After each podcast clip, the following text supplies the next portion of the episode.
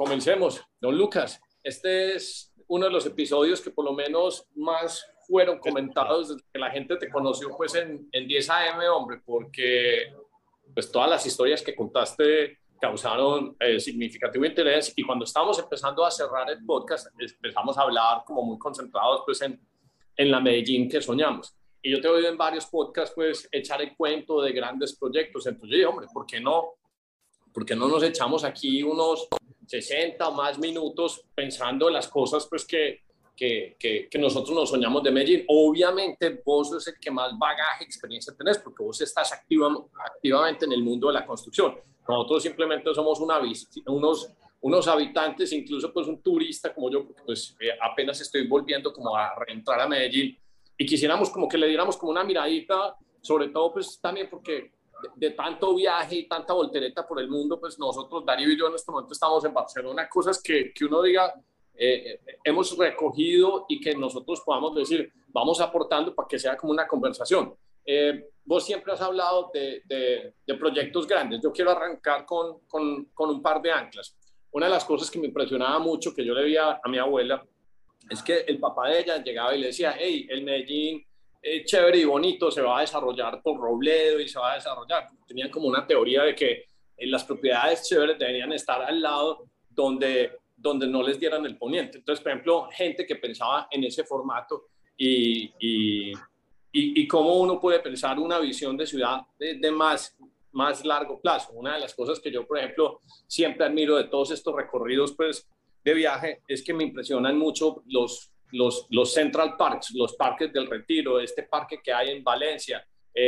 Obviamente, pues si es ciudad playera, todo lo que pasa en torno a las playas, porque me parece que realzan y ponen un centro de convivencia muy bueno. Entonces yo, una de las cosas que siempre cuestioné, me acuerdo, alegando con muchos amigos pues, de ese entonces en Facebook, en el colegio, es, hombre, el parque, pues lo que hicieron, Parques del Río. Para mí esa vaina debería empezar donde arranca el municipio de Medellín y donde termina el municipio de Medellín, o sea, todo el río paralelo, y no a un solo lado, sino a los dos lados, porque Medellín me parece a mí que debería tener su Central Park. Vos, por ejemplo, has soltado la idea de que, obviamente con el aeropuerto Olaya, pues hiciera ahí. Para mí lo que me parece conveniente es que este es el eje de Medellín, entonces le bajaría la temperatura, le bajaría el ruido, y se podría aprovechar otra cosa que me parece muy importante, y es pues un eje educativo, donde uno aproveche desde la Antioquia, la Nacional, la Escuela de Minas, pues la Escuela de Minas pues está arriba en el alto, y me parece un despropósito todas las universidades y colegios que están arriba en la montaña.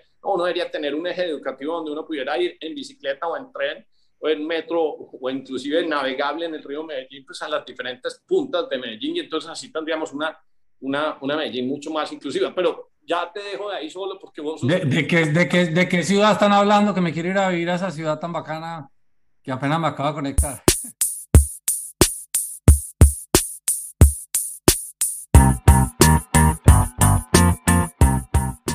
¿De dónde es que somos todos?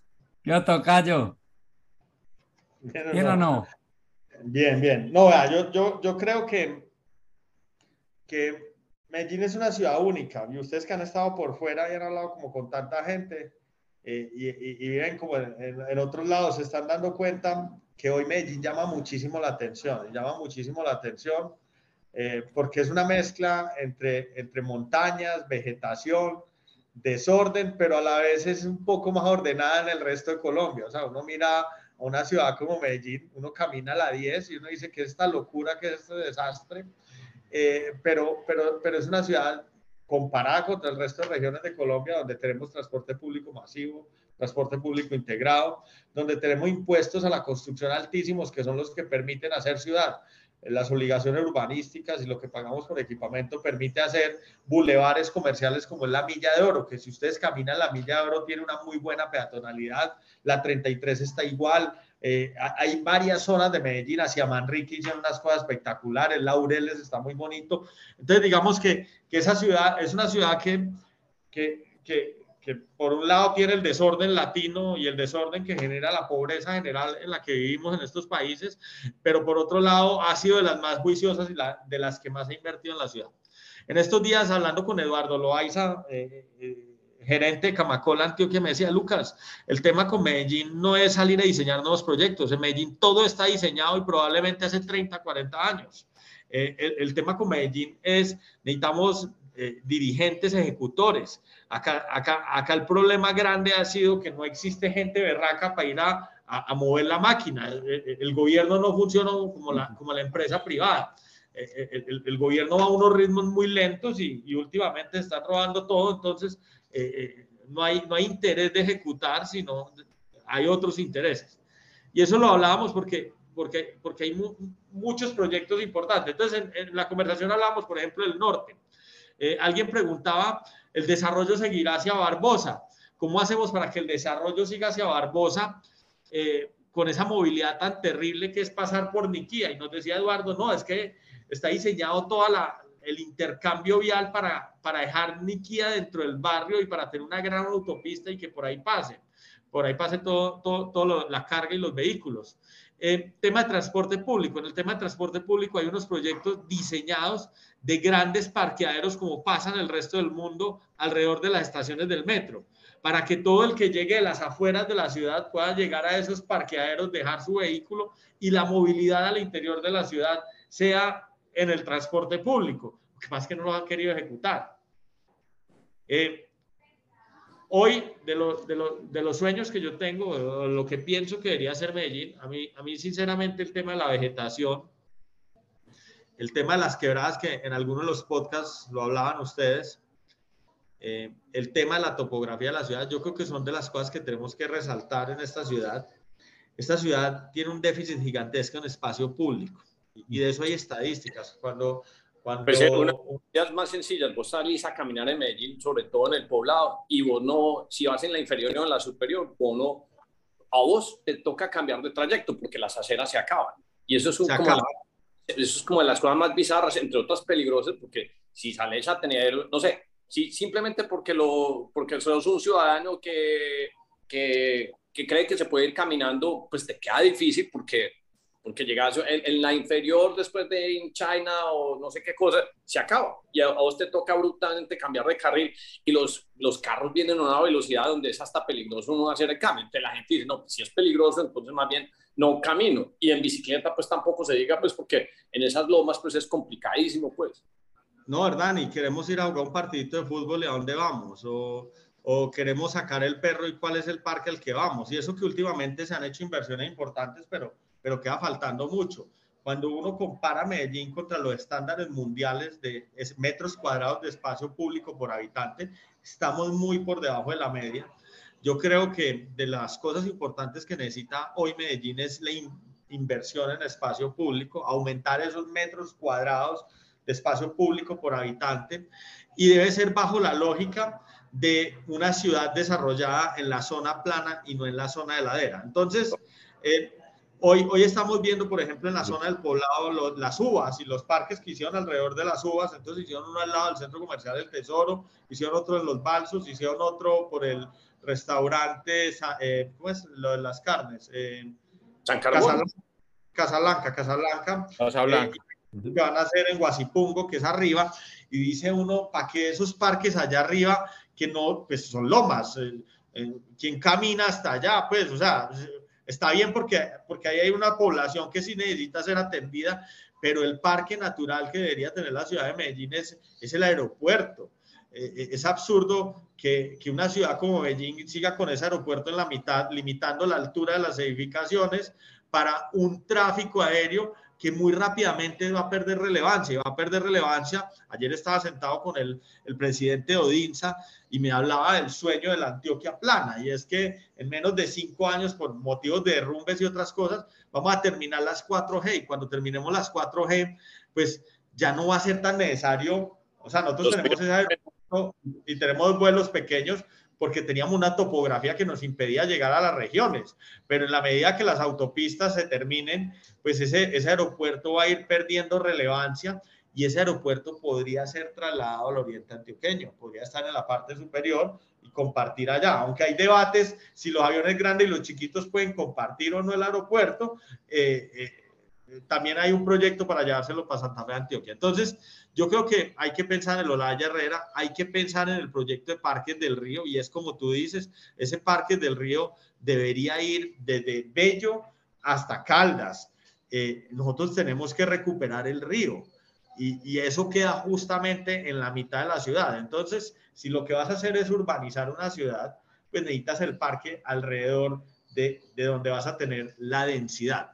Con una cosa muy importante, la inversión en ladrillos es muy interesante. Hay estudios del gobierno sobre las políticas anticíclicas. Y yo creo que esto es lo que hace la gran diferencia de Estados Unidos con muchos otros países, o de los países desarrollados con los países pobres. Y es que han invertido, y creo que era el concepto de Keynes, es que llamaba el economista, de la inversión en infraestructura y demás.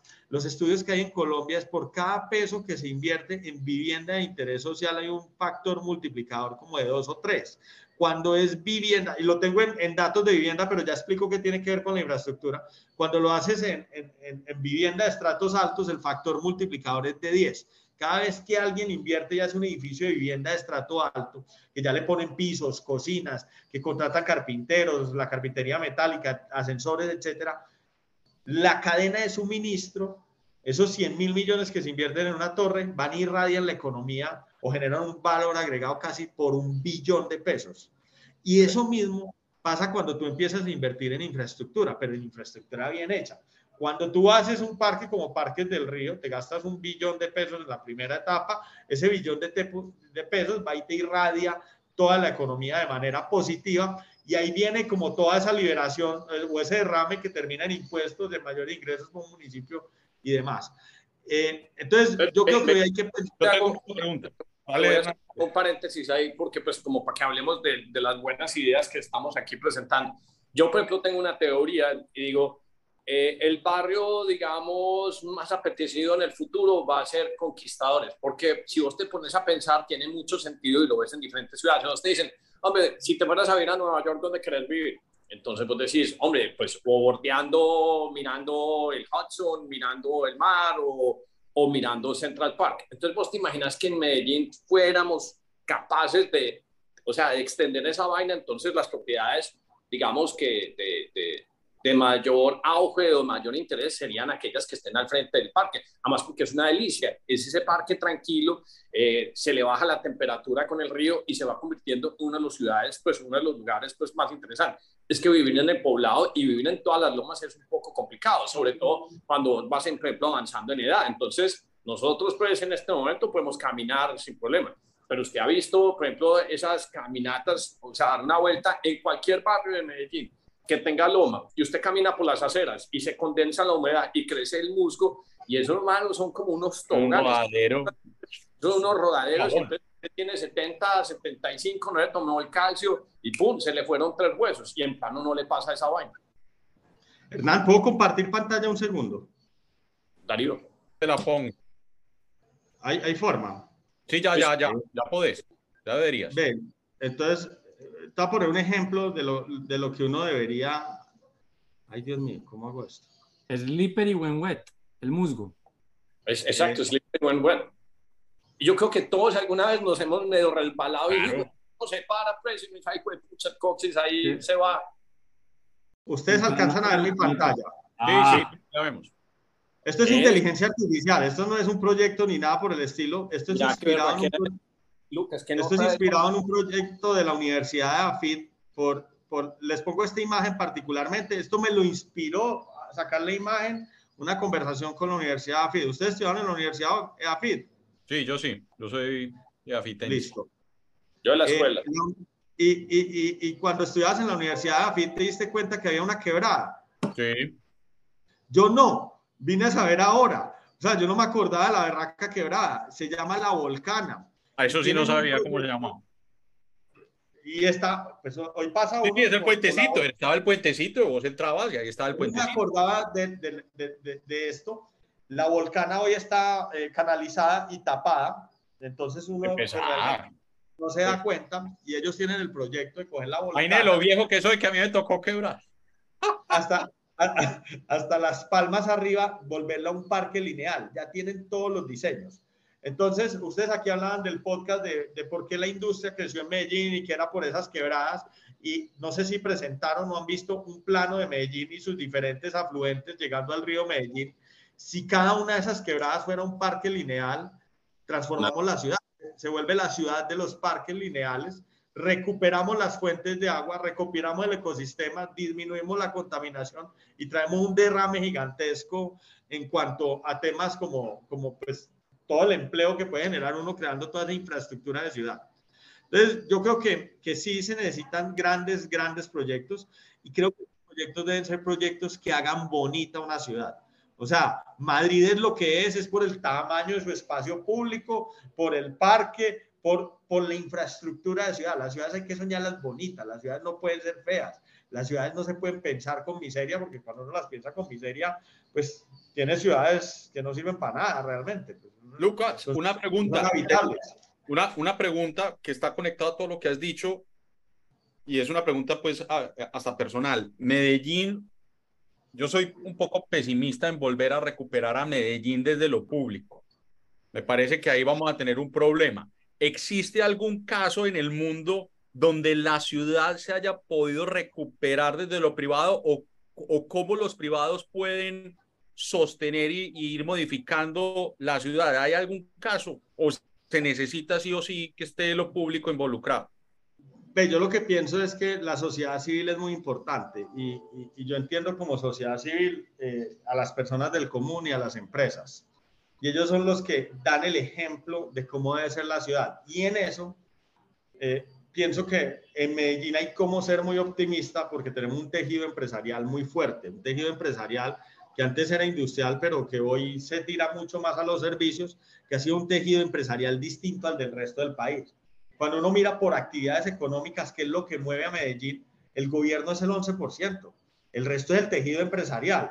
Entonces yo creo que cuando el tejido empresarial es tan poco dependiente del Estado, pues vamos a tener ciclos, pero siempre va a haber esa interacción entre ese tejido empresarial y el gobierno, y eso es lo que ha permitido que ciertas políticas de los gobernantes mantengan muchísima estabilidad en el tiempo. De pronto, de vez en cuando sale un gobernante que sale de la línea, pero piensa uno que volvemos a la línea de tendencia, y ese trabajo mancomunado entre sociedad civil, con entidades como ProAntioquia, por ejemplo, las universidades y demás, vuelven a direccionar el camino para que una ciudad como esta siga progresando.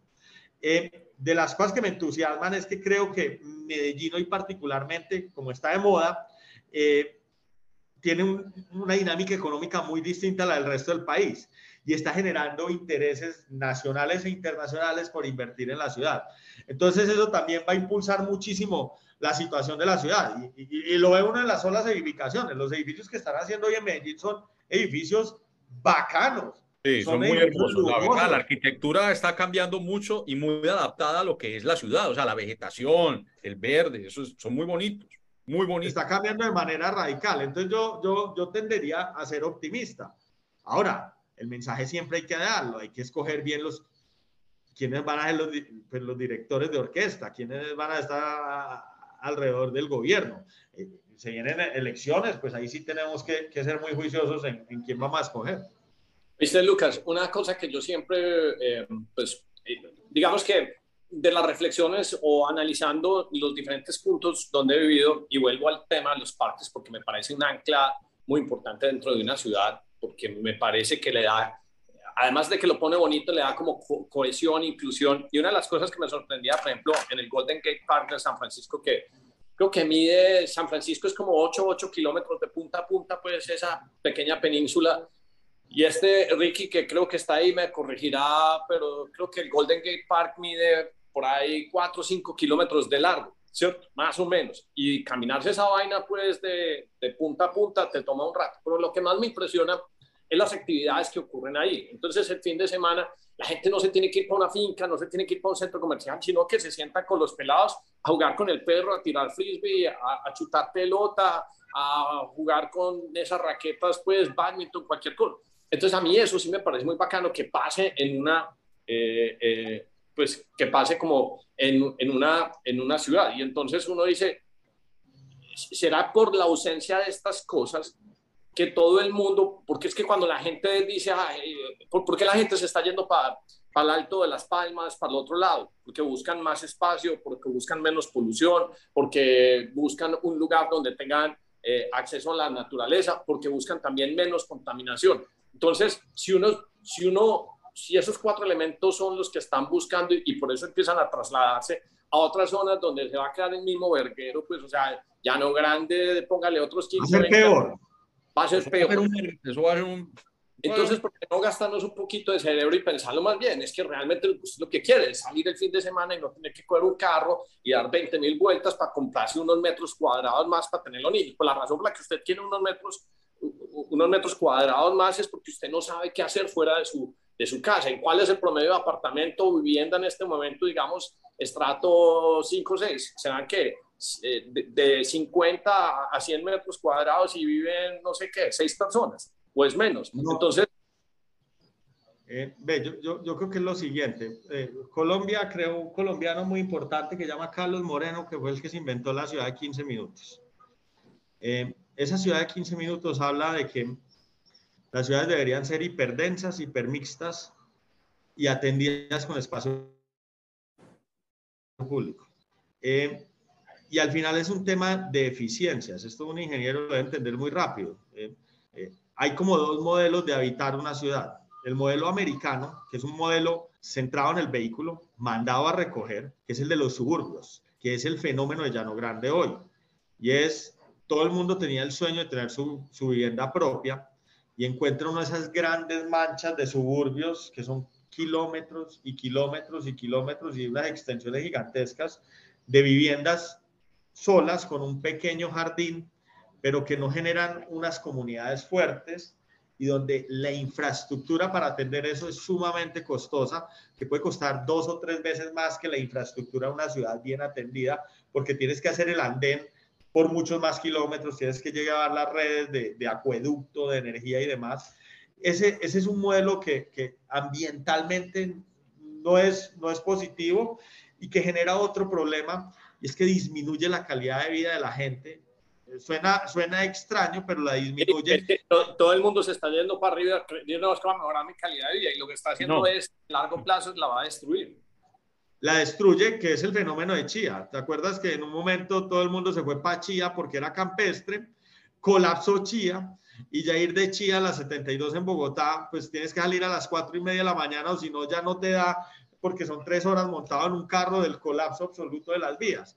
Entonces, por eso es importante tener el concepto de la ciudad de 15 minutos de Carlos Moreno, que dice las ciudades deben ser hiperdensas, hipermixtas, y se llama ciudad de 15 minutos porque el concepto lo que habla es una persona debe solucionar todas sus necesidades básicas en una distancia menor a 800 metros, que es lo que es capaz de caminar una persona en 15 minutos. O sea, lo que buscan es hacer ciudades que no dependan del automóvil, que para cuando vas por un trayecto largo te montes en el transporte público, pero que soluciones esas 6 actividades que son compras, salud, trabajo, hospedaje, entretenimiento, deporte, en los 800 metros alrededor tuyo. O sea, casi que en cada 4 o 5 manzanas debería haber un parque, cada 4 o 5 manzanas debería haber un sitio donde hacer las compras, un centro comercial o un mini mercado o cualquier cosa así, para que las ciudades sean mucho más cercanas. Es la vida barrial, es volver a la vida barrial en las ciudades. Y la hipermixtura, ¿qué significa? Los mismos edificios deberían ser como un crucero. Y cuando te explico el concepto de un crucero, significa los edificios deberían ser pensados como estos grandes barcos donde hay de todo, peluquerías, sastrería. Si te mueres, hay hasta funeraria, pues, ya tienen donde meterte. Y lo que quiere decir eso es generar cercanía. Entonces uno debería pensar en edificios que, claro, que en el primer piso sea comercial para los servicios, para todas las peluquerías, panaderías, sastrerías, etcétera. Pero que generan otra cosa muy importante, abiertos a la calle, para poder generar seguridad. La percepción de seguridad y la seguridad finalmente se determina por la iluminación de las calles.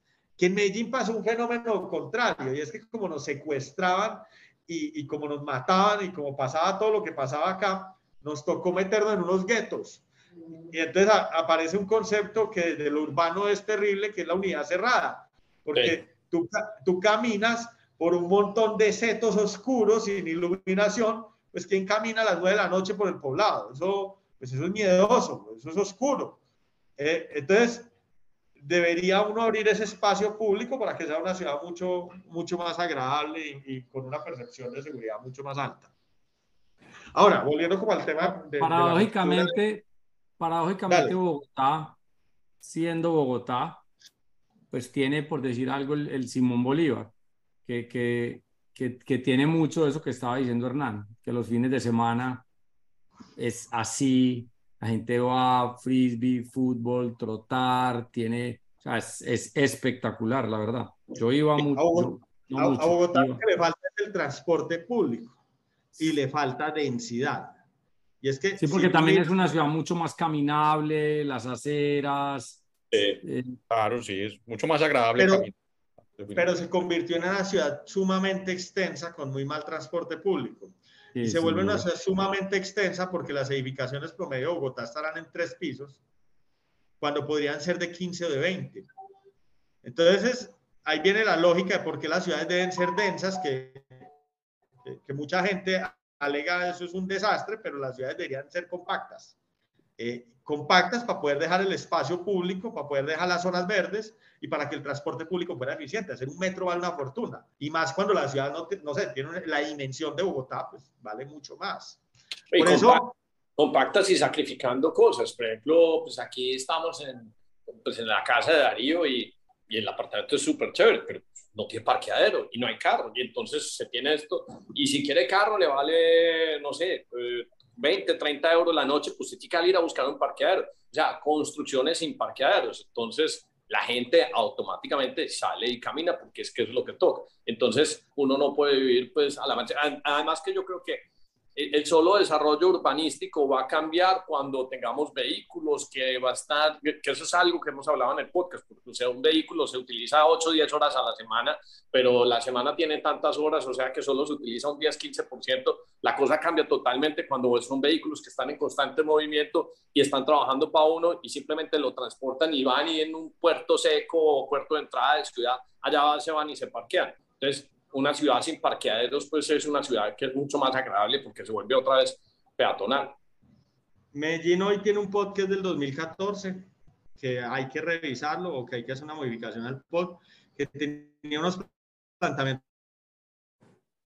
filosóficos muy positivos. De las cosas que cambian de antes del 2014 al 2014, una de las cosas más positivas es que se limitan o se pone un máximo de parqueaderos. Antes, como estaba escrita la norma urbanística, te hablaba que cualquier edificación tenía un mínimo de parqueaderos. Y llega el 2014 y el cambio es máximo de parqueaderos. O sea, hoy en Medellín puedes hacer edificaciones con 0 parqueaderos. Nosotros lo estamos haciendo, 8 edificios con 0 parqueaderos. Y eso es uno de los cambios positivos. Otro de los cambios positivos... Benita, que hay... Te hago una pregunta. ¿Y cómo cambia la gente cuando no quiere tener ni siquiera carro? A mí una de las cosas que me impresiona es que yo ya conozco mucha gente que ni siquiera sabe manejar de Medellín. Y eso pues me impresiona porque pues era para nosotros...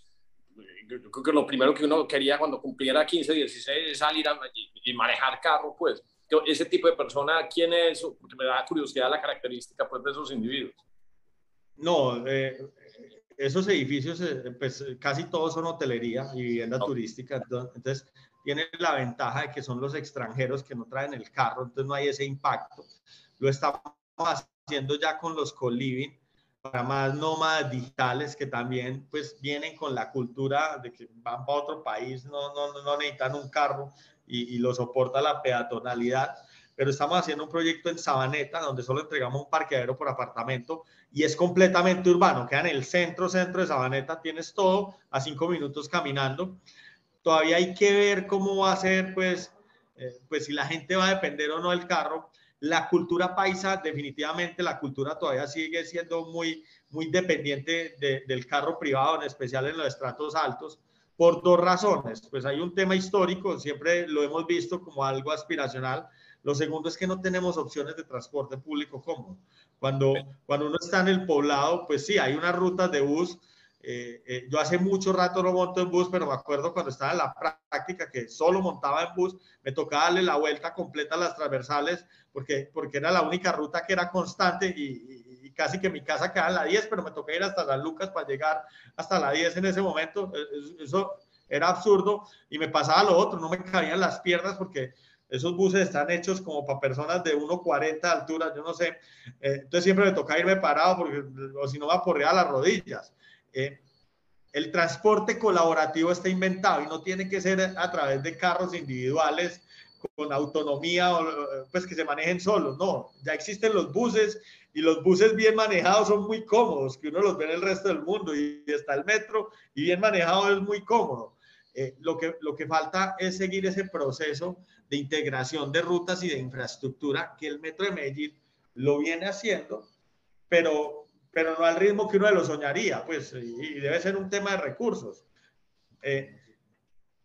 Debería tener uno transporte público masivo por la, pues, integrado por la avenida El Poblado. Por las transversales debería, pues, no sé técnicamente qué hacer, si debe ser un tranvía o debería ser unos buses, pero debería existir. Y de cada loma, o sea, en las transversales, por ejemplo, que en los mismos casos de las comunas o de los barrios que quedan en la era, podrían existir movimientos colaborativos entre las diferentes administraciones de las diferentes copropiedades para tener buseticas que atiendan las lomas. En una unidad normalmente hay 50, 60, 120 carros, pues entre todos podrían tener una busetica que está haciendo un recorrido continuo y el resto de carros desaparecerlos. O sea, hay mucho para hacer, hay mucho para hacer.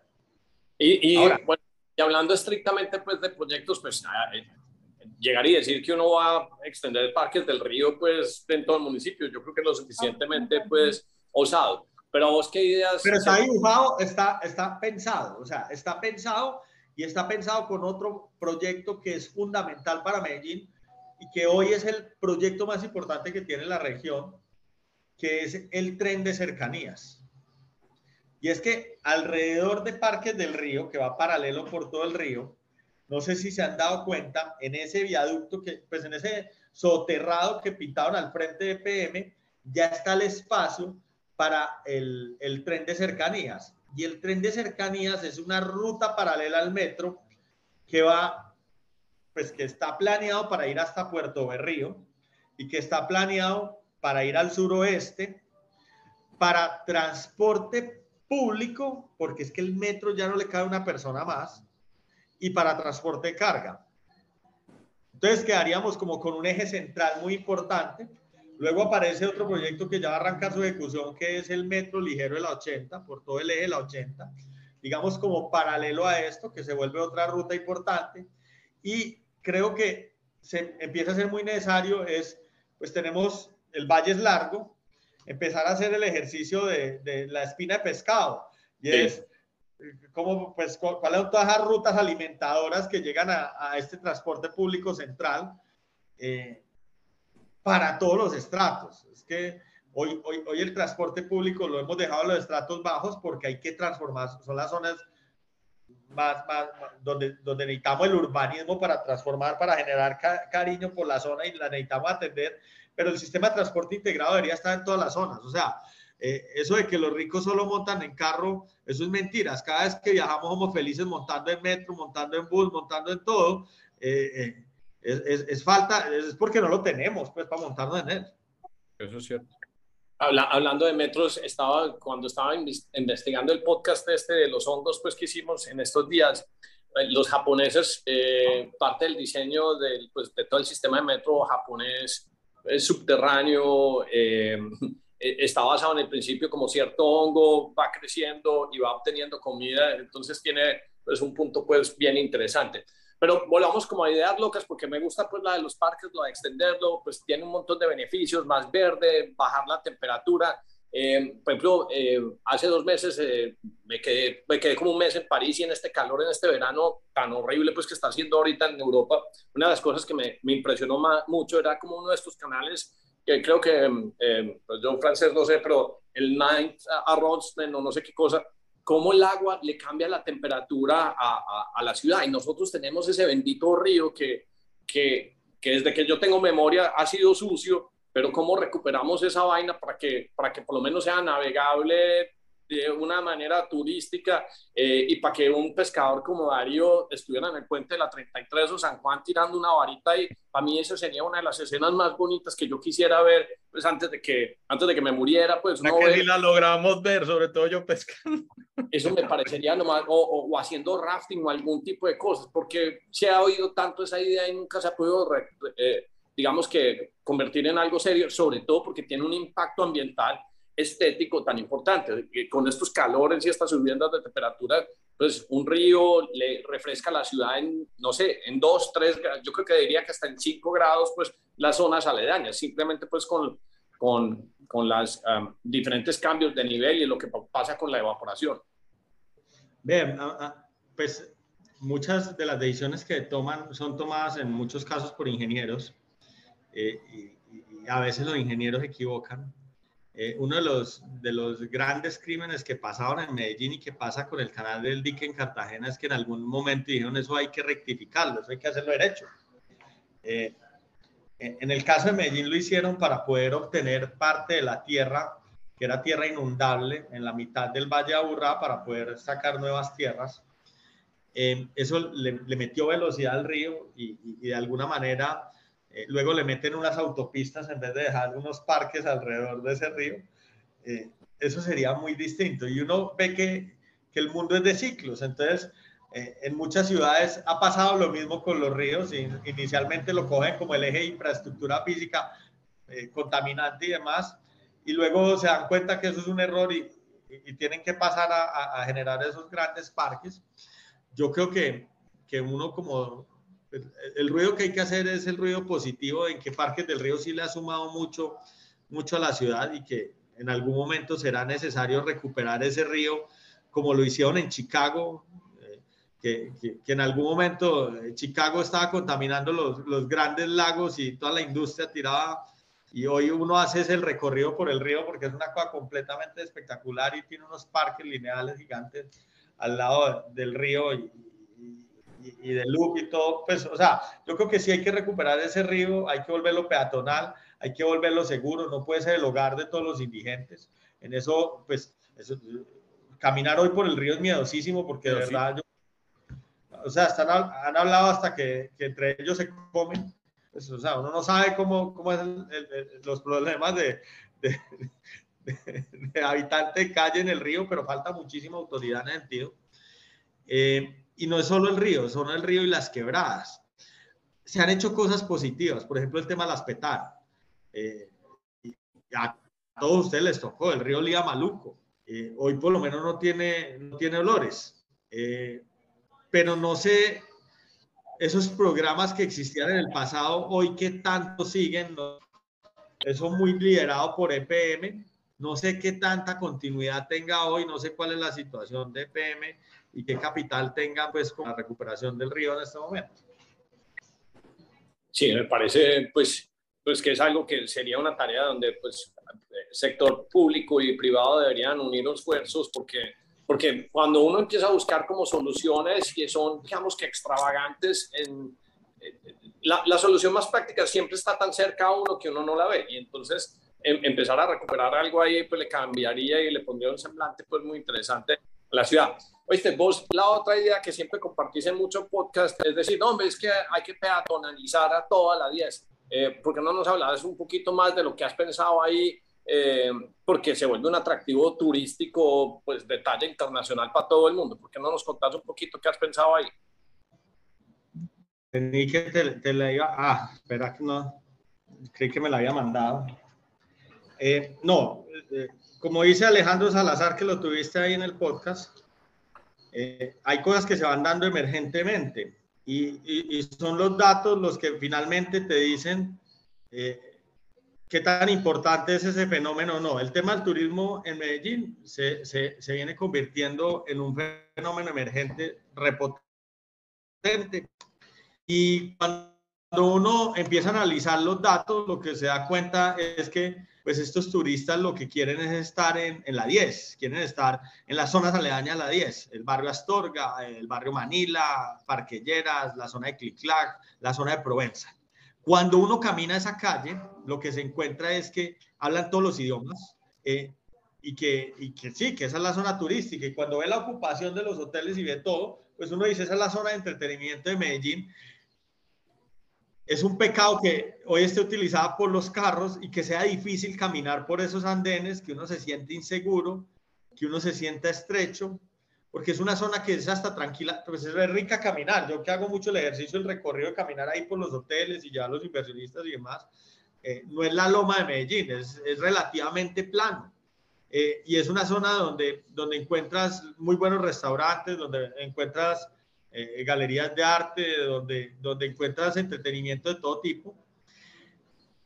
Y digo, acá hay que sacar los carros y hay que definitivamente volver eso con transporte público y peatonalidad. Entonces, Lucas, vos pues que sos como de Medellín, pero llevas mucho tiempo por fuera, más que todos combinados, pero cuando vas, ¿qué cosas te disgustan? ¿Qué cosas te gustaría como que fueran más chéveres? Tu observación como visitante. Jaramillo, pues. No, pues, mira, pues uno oye hablar a Lucas, que es el que está en el negocio de la construcción y el que tiene todas estas ideas de urbanización y uno va pensando. A mí siempre me ha dado mucho pesar Llano Grande, por ejemplo, un lugar tan bonito, y ve uno como los constructores hacen todo sin planeación, pudiendo hacer unas cosas bacanas, estilo West, ¿entendés? Ese molcito primero que hicieron, si lo hubieran hecho, o sea, con cierto gusto. Es que, como dice Lucas, todo está inventado en Chicago, entonces él habla y yo me voy para Boston y veo ese río de Storrow Drive, me pregunto si algún día fue contaminado o no. Me acuerdo cuando voy a Medellín y uno se emociona con el metro y quiere coger el metro, y yo he cogido el metro. Mi papá trabajó muchos años en el centro y a mí me encantaba irme caminando de la casa a la estación de Laureles, coger el metro, y era súper cómodo, súper bacano, a pesar de que no hay por dónde pasar la calle en Las Vegas, o sea, todo lo que estás diciendo, que hay que pasarse porque se acaba el andén. Entonces, pues, y ve uno y se da cuenta que, por supuesto, como dice Lucas, hay un tema de presupuesto importante, pero hay un tema de detalles también, ¿no? Como de simples detalles, y ir haciendo y dejar planeados y ir haciendo. De imaginación y de capacidades de ejecución, es que al final, pues uno no es el que tiene que diseñar. Para eso están los arquitectos, para eso están los diseñadores, para eso están los urbanistas. Es de interés de ejecutar y de crear cosas. Y es el ejercicio de ir haciendo, y a veces uno se equivoca, pero hacer, ir iterando, ir viendo qué funciona o qué no funciona. A mí, ¿sabes qué me preocupa mucho? Me preocupa mucho el Oriente. Ha tomado muchísima popularidad el Oriente. En el Oriente se están haciendo cerca de 6.000 viviendas nuevas por año. 6.000 viviendas son 24.000 habitantes nuevos. Eso era un municipio de 150.000 habitantes, que cuando uno pues empieza a crecer a tasas de 2 dígitos, empezamos a hacer otra ciudad gigantesca. El Valle de San Nicolás es 4 veces más grande que el Valle de Aburrá. Y lo que encuentra uno es que vamos a cometer los mismos errores. No tenemos la infraestructura de vías, no tenemos el transporte público. Con otro problema muy grande, porque el aeropuerto está ahí, entonces la densidad es otra cosa que tienen que considerar. Entonces, pues no se pueden hacer edificios a altura. De acuerdo. Y estamos dejando atrás a Medellín, que es la ciudad que tiene todos los servicios. Entonces, miren que el fenómeno de esta ciudad es delicado. Uno mira dónde se están haciendo las nuevas edificaciones de la ciudad. Se están haciendo en el Oriente antioqueño, se están haciendo en Bello y se están haciendo en Sabaneta. 3 municipios que no tienen equipamiento de ciudad, porque no es donde están los colegios, no es donde están los grandes hospitales, no es donde están los centros comerciales. O sea, falta mucho equipamiento, hay que hacerlo, pero estamos haciendo un monstruo de 3 cabezas, y una de esas cabezas solo tiene dos o tres conexiones que es Oriente. Entonces, ahí hay un error de planeación gigantesco. Y el mayor pecado está en el POT de Medellín. Y es que el POT de Medellín se ha vuelto tan restrictivo que a nosotros los desarrolladores nos ha tocado alejarnos de Medellín. Y por eso Medellín, que producía el 75% de la vivienda, hoy pasa a producir el 20-25% de la vivienda de Antioquia. No entiende uno, están alejando los prediales, están alejando el desarrollo, están alejando unas cosas para hacer una ciudad que no tiene ninguna lógica. El centro debe ser denso, las afueras deberían ser poco densas, y aquí está pasando todo lo contrario. O sea, la densidad de Sabaneta es inmensa. En Caldas viene un proceso de urbanización gigantesco, lo mismo el Oriente. Entonces, eso me preocupa muchísimo, y ahora que pues hay cambio de gobierno y debe darse revisión del POT, uno de los aspectos importantes definitivamente tiene que ser la revisión de las densidades en el municipio de Medellín. Y creo que eso es uno de los factores determinantes para hacer una Medellín mucho más ambiental, mucho más ecológica, mucho más eficiente, mucho más bonita. No, eso está. ¿Y vos crees que, por ejemplo, lo del aeropuerto y lo de Olaya sí sea viable? Porque uno mejoraría mucho la densidad si uno permite altura después de decir el aeropuerto. No, eso yo creo que es un tema muy lejano. Entiendo que la historia del aeropuerto es que el aeropuerto fue una donación y cuando se entrega en donación al Estado hay como una cantidad de restricciones. O sea, no es tan fácil recuperar el aeropuerto rápidamente. Lo que sí está claro es que está pensado que en algún momento de dejar de ser ese aeropuerto y debería ser un aeropuerto solo de servicios menores, o en caso de emergencias, un terremoto o algo así, tener una pista, pero el resto debería ser parque. Pero está muy lejano, o sea, está muy lejano, no hay la intención de por ahora hacer ese cambio. Yo creo que el factor determinante van a ser las vías.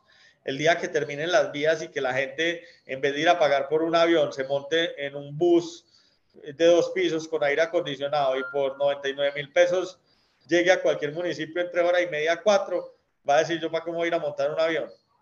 Cuando te caíste, estabas hablando del Parque Lleras y nos habías mostrado la foto, pero no terminaste pues como de concretar la idea pues de lo que estás pensando, pues, o ahí con no, inteligencia artificial, es que habías dicho. Cuando uno mira esa calle 10, hoy entre los privados están invirtiendo más de 2-3 billones de pesos en la zona. Eso es lo que van en los proyectos inmobiliarios que hay en la zona. Pero esa zona no se puede quedar paralizada como está hoy, no se puede quedar con el diseño actual donde le damos prioridad a unos carros.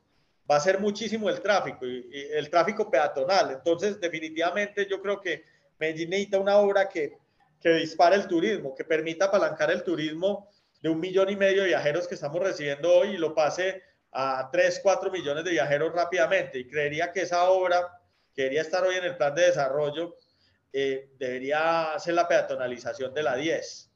Esa obra no puede ir sola. Sí, porque es que la gente, una de las cosas que no entiende es que a la ciudad le cabe más gente cuando es gente caminando que cuando es gente, pues, que es una cosa como medio tonta, pues. Uno sale a caminar aquí por las Ramblas, Paseo de Gracia, y las aceras pues son más grandes que la misma calle, pero los ríos de gente son impresionantes. Entonces obviamente se dispara el turismo, y entonces mientras más aceras, más calles peatonales hay, más turistas van a llegar a la ciudad. De acuerdo. Y hay otro de los detonantes importantes de la infraestructura de transporte. Necesitamos urgente la modernización del aeropuerto del José María Córdoba. Yo no sé si es necesaria la segunda pista en este momento. Eso yo creo que es futuro. Lo que sí es importante es transformación de la terminal de los sitios donde llegan los aviones y demás. Eso es un aeropuerto de unas especificaciones muy bajas que no está para una ciudad que se quiere preparar para recibir 4 o 5 millones de viajeros en el mediano plazo. O sea, ahí sí se necesita una inversión importante y se necesita un buen sistema de transporte entre el oriente antioqueño y Medellín. O sea, la solución no puede ser Las Palmas y la solución no puede ser un solo túnel. Ya desde la CCI están estudiando un proyecto para hacer un segundo túnel por Sabaneta, pero con la cantidad de gente que hay, pues yo no sé cuáles sean las soluciones, pues debería haber muchas asociaciones público-privadas tratando de trazar vías que integren esos dos valles. Oíste, Lucas, una pregunta, pues yo, que pues viendo uno las transformaciones en algunas ciudades, Medellín lo hizo alguna vez y no se volvió a ver, y era que las ciudades se logran transformar cuando hay eventos o compromisos de eventos a futuro. Entonces, Medellín sí se movió mucho cuando le tocó los suramericanos. Desde el privado, y pues ni qué decir de Barcelona con los olímpicos y los mundiales y todo eso. ¿Por qué Medellín desde el privado no se dice, bueno, mano, vamos a traer, como dice Barranquilla? Barranquilla dice, yo voy a traer la Fórmula 1. Yo no sé si lo logra, pero si lo logra, mejor dicho, hay que ponerle una hijueputa estatua de ese man. Y eso sí transforma todo. ¿Qué puede hacer el Estado? Y en arquitectura y en urbanismo lo estudian mucho, y es la recuperación de las ciudades con grandes eventos. ¿Y entonces qué ahora la gobernación puede traer? La gobernación de Antioquia está trabajando, no sé en qué terminó ese tema. Sergio Roldán en la gobernación de Antioquia quería hacer... Es que no recuerdo, son como unos panamericanos o algo por el estilo, pero pues traen un montón de delegaciones y lo querían llevar era el Urabá antioqueño. El Mundial Sub-20. ¿Cómo? El Mundial Sub-20 de fútbol mejoró muchísimo los estadios, y qué hubiera sido de Colombia si hubiéramos tenido el famoso Mundial del 86. O sea, fue una cagada. Pero Medellín le combinó mucho el suramericano. Y el BID, el evento del BID, si no estoy mal, eso le combinó mucho a la ciudad. Pucha, pero no se ha vuelto a hacer ese tipo de acciones que transforman. ¿Sabes qué es lo que pasa? Que para poderte ganar eso, tenés que adquirir unos compromisos y hay unos puntajes.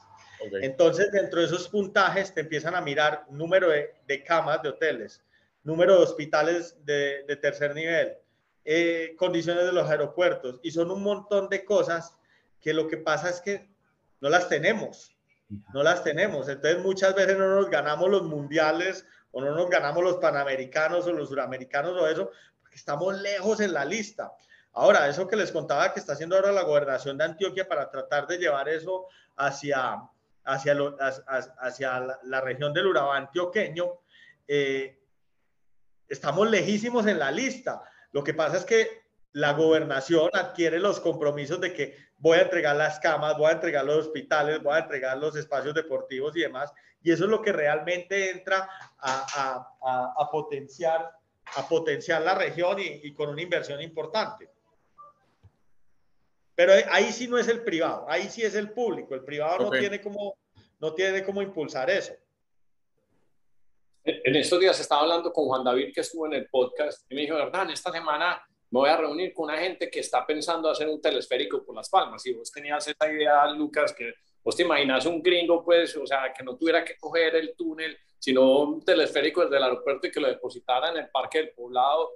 Pues sería como de las sensaciones más increíbles. Además que ver uno toda la ciudad, porque yo creo una de las cosas, el túnel es una nota, pero una de las cosas que me acuerdo cuando traía visitantes y clientes, o sea, entrar a Medellín es muy bacano, porque Medellín se ve muy bonito desde el alto de Las Palmas, y uno ve, mira, esta es la ciudad y el valle, y además que en general a la gente, las ciudades de montaña, sobre todo si están en el trópico, les impacta demasiado, porque como todos los gringos, pues la prueba es que un gringo tiene tan poca idea de cómo es esto, que todos llegan de chanclas al aeropuerto, porque no se imaginan que esto es frío.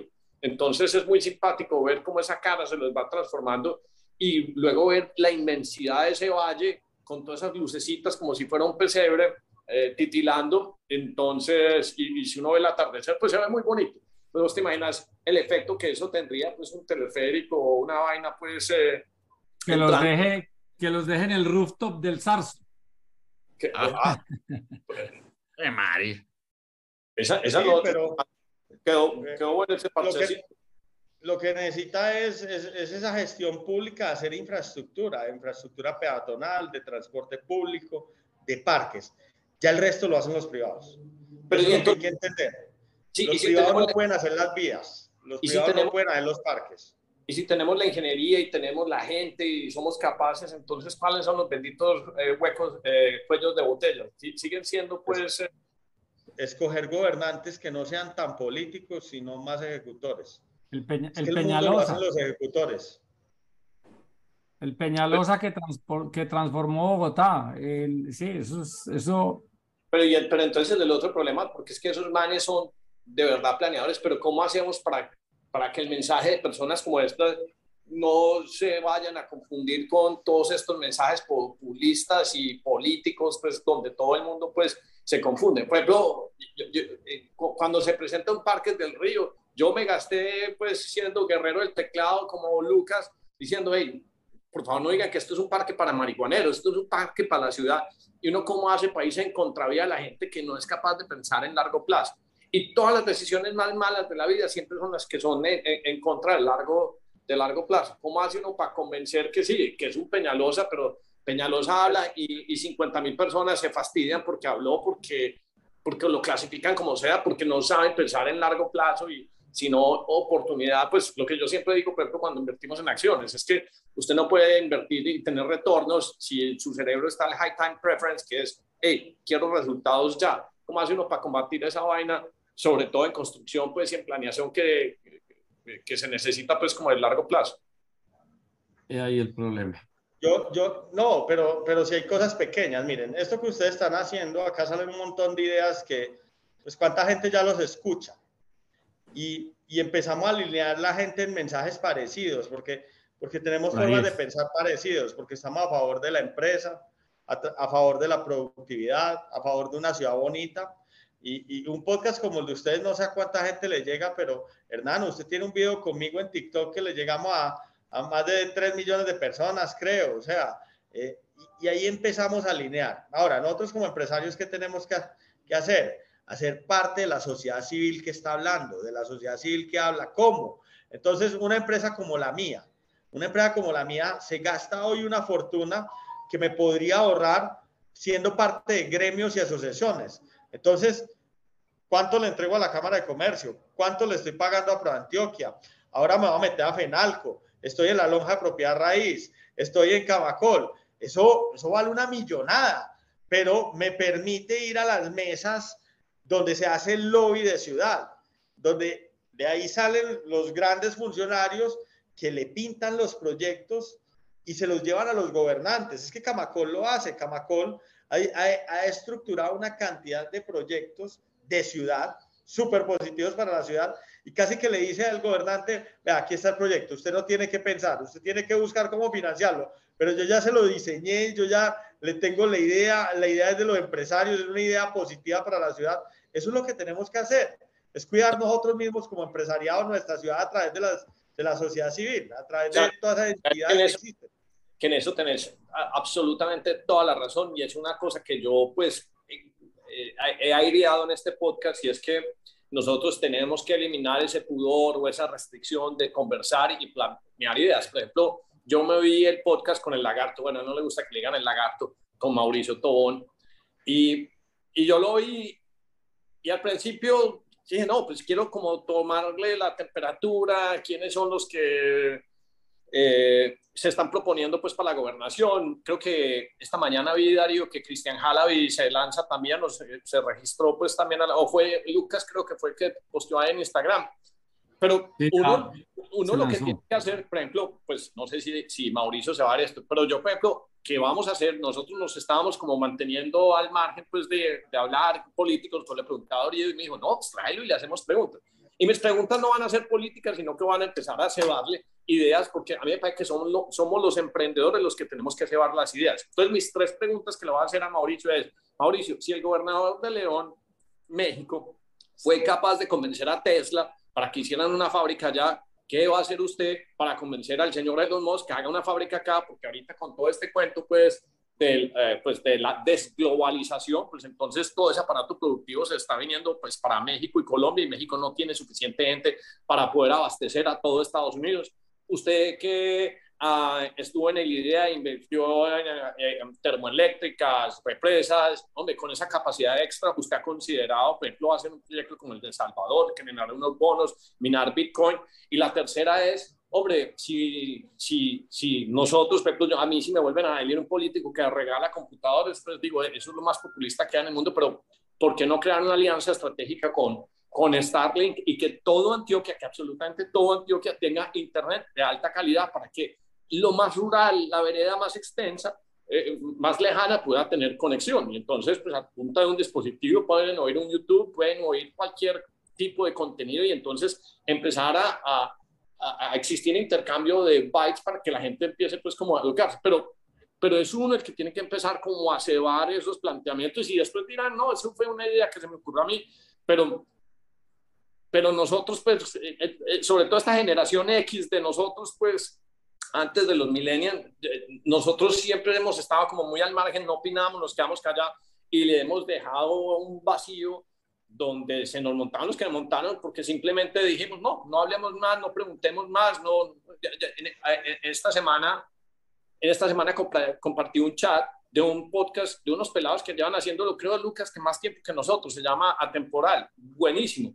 Entonces, ahí salía José Alberto Vélez, pues el expresidente de Argosura, todas esas cosas. Yo, pero estos huevones, es que ese es el problema de estos manes. Todos estos manes deberían hace 10, 15 años estar contando esto para arriba y para abajo, para contar las historias donde se puede y para que la gente empiece a extraer ideas, empiece a hacer asociación y se produzca como un caldo de cultivo. Entonces, sí, tenés razón. Uno tiene que estar partícipe en eso y ahorita estamos utilizando estos medios para que los gobernantes, pues, tomen como una guía de posibles ideas. O sea, nosotros simplemente... Hernán, es increíble. Ellos lo siguen a uno. Es que yo veo mis redes cuando me siguen y todos los que están hoy compitiendo por la alcaldía y por la gobernación me siguen. Lo que pasa es que hemos cometido un error grande, y no, digamos los empresarios, hemos cometido un error grande en Antioquia.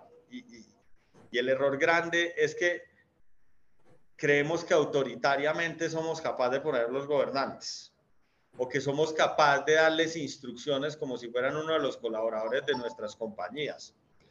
Y la realidad es que hay cosas sobre las que tú tienes control y hay cosas sobre las que no. Sobre quién va a gobernar nuestra región no tenemos control. Es un proceso democrático donde serán las masas quienes escogen. Y en ese sentido, el gran error es el discurso que utilizamos para comunicarnos con ellos. Entonces, muchas de las asociaciones de la ciudad civil, por cosas malas que han pasado, han roto canales de comunicación. Y no hay peor problema que romper los canales de comunicación. Sí, claro. Yo estoy seguro que si usted mantiene canales de comunicación, hasta con el dictador más cruel que existe, a través de ideas bien vendidas, el poder de la influencia, usted es capaz de alguna manera de darle caminos lógicos y positivos a un gobernante. Nos ha pasado es que hemos roto los canales. Hoy no hay comunicación de la sociedad civil con varios de nuestros gobernantes. Y finalmente, pues la parte, pues ha existido egoísmo de parte nuestra donde no queremos comunicar. A mí, por ejemplo...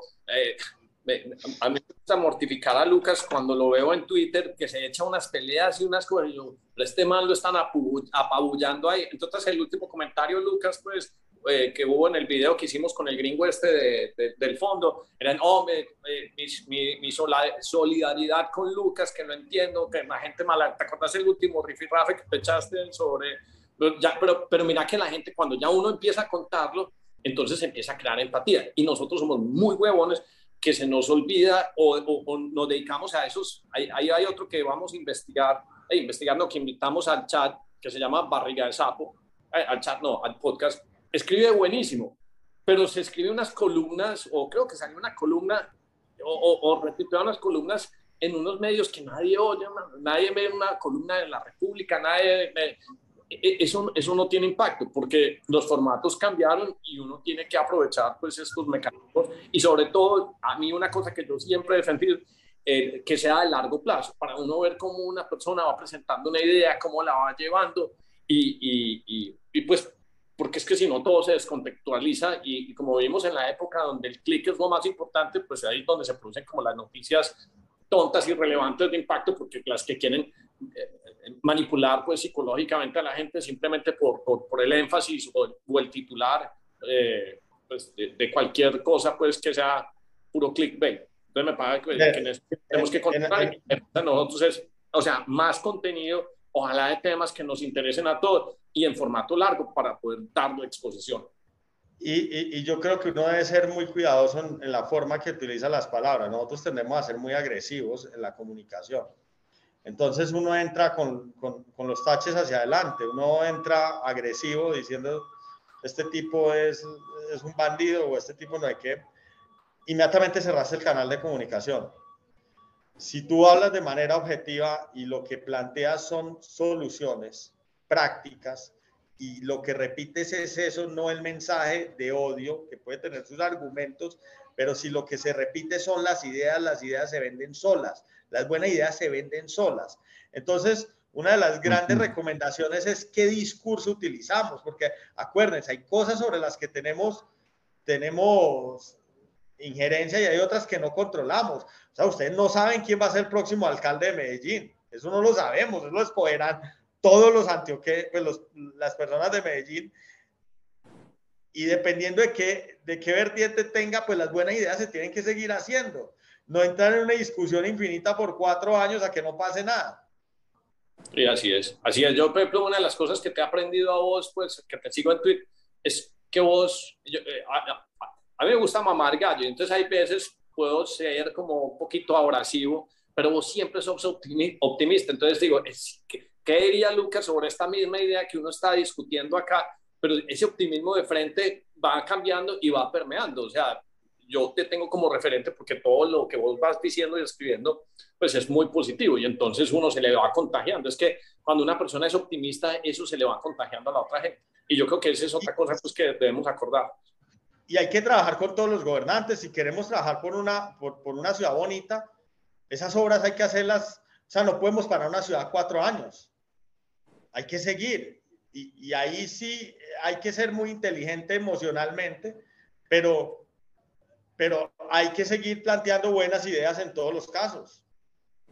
No entrar en el debate del insulto, pues es que Twitter es muy peligroso. Uno en Twitter termina braviando a alguien en 2 segundos. Entonces, si uno no tiene ese control para hablar ahí, dígame, es mejor. Ah, pero vos no sos peleón como a vos te enganchan en peleas, pero vos no sos pues como... Y como, ah, no, de hecho como, casi todas las dejo pasar, pues. Sí, no, todas son, pues, si vos no sos como el machete que te bajaste del bus a Bolívar. No. Oye, penita, pues. No sos así. No me disgustaría, pero... A veces. No, a veces. Hay gente muy agresiva, pues, que llega de una braviando. Sí. No, pero tenés razón, yo creo que este canal es interesante para eso. Y a esto hay que votarle tiempo y por qué no, lo que dijiste, traerlos invitados, ya que uno medio hay una vocecita, medio hay un canal, traerlos, pagarles ideas, no pagarle duro, traerle al uno, traer al otro, Lucas hacer lo mismo, no. Sí, bajo respeto, puedes hablar con cualquiera y acordate que toda historia tiene 2 lados o tiene varias versiones, entonces uno tiene que escuchar todos y de pronto, pues habrá cosas que uno no cree, pero habrá otras cosas que uno dice, ve, hasta interesante el planteamiento del tipo. Sí, hay ideas que son rescatables. Gordo, usted, porque Lucas pues dijo que tenía 1 hora, ¿usted qué ideas de Medellín? Usted que ya lleva, ¿por qué? Lleva 10 años por fuera, pero Gordo, ¿qué preguntas tenés pues para Lucas ahí como de cierre? Pues sobre todo un man que pues está activamente transformando pues el urbanismo de la ciudad, el urbanismo, la ciudad pues con sus construcciones. No, yo creo que lo más importante es que los empresarios y sobre todo los que diseñan las ciudades, porque no solo pasa en Medellín, sino pasa en todas las ciudades, que hacen horrores, pues que montan una ciclovía que no llega a ningún lado, que hacen una avenida sobre un barrio que era residencial, dejan, mejor dicho, el espacio público es de todo el mundo y todo el mundo hace lo que se le da la gana. Entonces yo creo que ellos eran los que deberían controlar más ese tema. Sí, que los POTS, que no sé qué, pero la verdad uno no sabe cómo es el caldo de cultivo allá, cómo es que se cultivan las cosas, porque pareciera que pues, eso está en manos de políticos definitivamente. Yo como para finalizar, creo que una de las cosas que puede transformar Medellín y que es importante es nuestra conexión con el mundo. Nosotros necesitamos seguir ampliando esa conexión con el mundo.